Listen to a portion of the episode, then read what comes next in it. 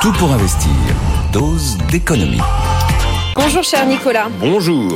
On va parler de la crise du logement. Bruno Le Maire, face à cette crise, dans un entretien à nos confrères du Parisien, le ministre de l'économie livre des pistes. Oui. Hein, et à commencer par euh, le sujet des passoires thermiques. Quelles sont les nouvelles? Alors, vous avez raison de dire des pistes. hein. Il n'y a, il y a pas de décision. Ce ne sont pas des annonces. C'est il faudrait que. Enfin, c'est du pourquoi pas, mais ce ne sont pas des, des, des choses toutes inscrites dans la loi de finances qui est présentée en Conseil des ministres aujourd'hui. Bon, les passoires thermiques, il y a deux choses à retenir. Euh, clairement, on voit qu'il y a la volonté de repousser la date butoir du 1er janvier 2025, date à partir de laquelle, eh bien, toutes les locations des logements classés G seront interdites s'il n'y a pas eu de rénovation. Je rappelle qu'un bail qui a été renouvelé le 25 décembre 2024, c'est bon. Mais Dès le 1er janvier, bon, là, on se rend compte que c'est demain et que ça va me- mettre en dehors du parc locatif des quantités de logements.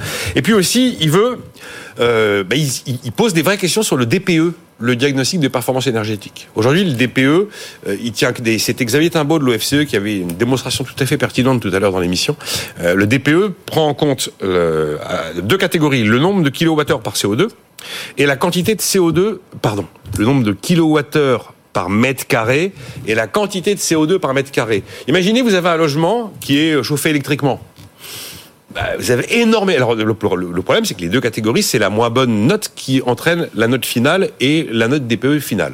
Donc, vous avez, vous êtes logé à l'électrique, ben, vous avez euh, très très peu de CO2 par mètre carré puisque l'électricité est bas carbone, mais vous avez beaucoup de kilowattheures par mètre carré. Et donc, vous pouvez vous retrouver avec une note DPE dégueulasse, alors que vous avez un logement bas carbone. Il y a un sujet, il y a un vrai sujet, surtout que là, on va vraiment siphonner l'offre locative.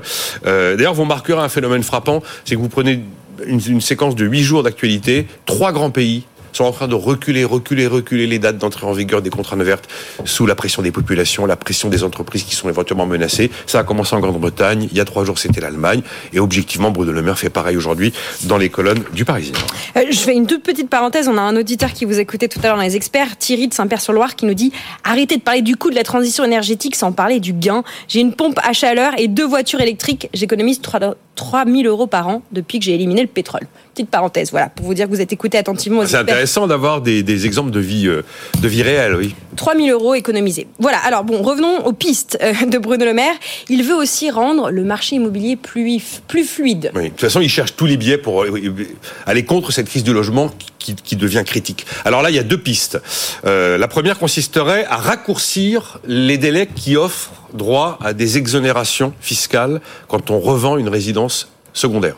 Aujourd'hui, 22 ans, il faut l'avoir détenu 22 ans pour plus payer d'impôts et 30 ans pour pas payer de prélèvements sociaux. Bah, si vous réduisez les délais, les biens se retrouvent plus rapidement sur le marché et vous, vous augmentez l'offre. Et une résidence secondaire qui est mise sur le marché, elle peut très bien être acquise par quelqu'un pour devenir une résidence principale. Une résidence secondaire, c'est pas forcément un château en Dordogne, hein. ça peut être un petit appartement en centre-ville, voilà.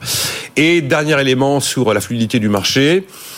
Là encore une fois, ça n'est pas une annonce, c'est une intention. Il veut réduire l'abattement fiscal que l'on accorde aux locations meublées passer de 71% à 50%, tout simplement pour éviter qu'une partie du parc locatif n'atterrisse dans Airbnb.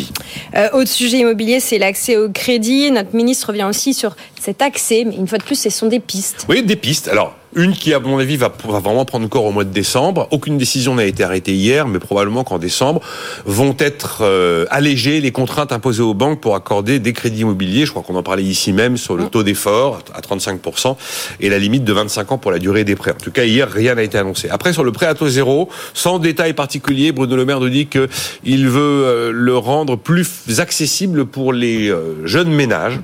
On verra ce que ça signifie, mais encore une fois, pas d'annonce. hein.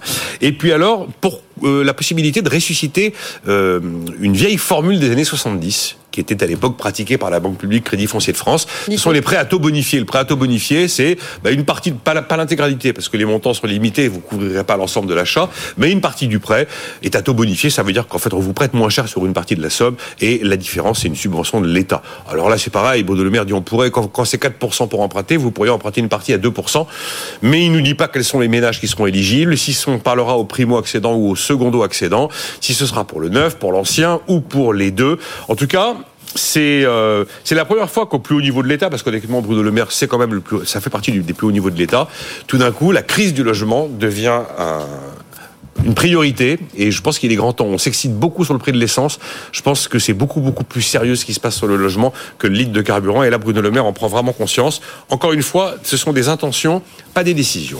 Voilà, évidemment, l'immobilier qui devient presque un peu comme le mot euh, euh, pouvoir d'achat, un sujet que nos, dirigeants mettent de plus en plus dans leur bouche. Je précise que nous serons lundi 2 octobre en journée spéciale immobilier sur BFM Business. Va-t-on vers un crack immobilier, la hausse des taux, les accès au crédit, le pouvoir d'achat immobilier Y a-t-il encore des niches d'investissement malgré la fin du Pinel? Toutes les tendances du marché avec un baromètre que bien ici prépare juste pour nous. Marie Cœur de Roy sera bien sûr mobilisée toute la journée. Des duplex, des reportages depuis des chantiers, de logements neufs, des promoteurs, des exemples aux États-Unis avec notre correspondant à Washington, mais aussi un zoom sur la Chine hein, avec euh, le risque systémique. Et puis vous, évidemment, auditeurs, téléspectateurs, si vous voulez participer à cette journée, acteurs B2B ou eh bien simplement investisseurs personnels, écrivez-nous. Vous nous à l'adresse directe at bfmbusiness.fr, mais aussi euh, vous pouvez nous écrire un SMS au 73216 business suivi de votre question. Vous nous laissez votre numéro de téléphone, on vous appelle, on vous fait participer à notre antenne lundi 2 octobre, journée spéciale immobilier.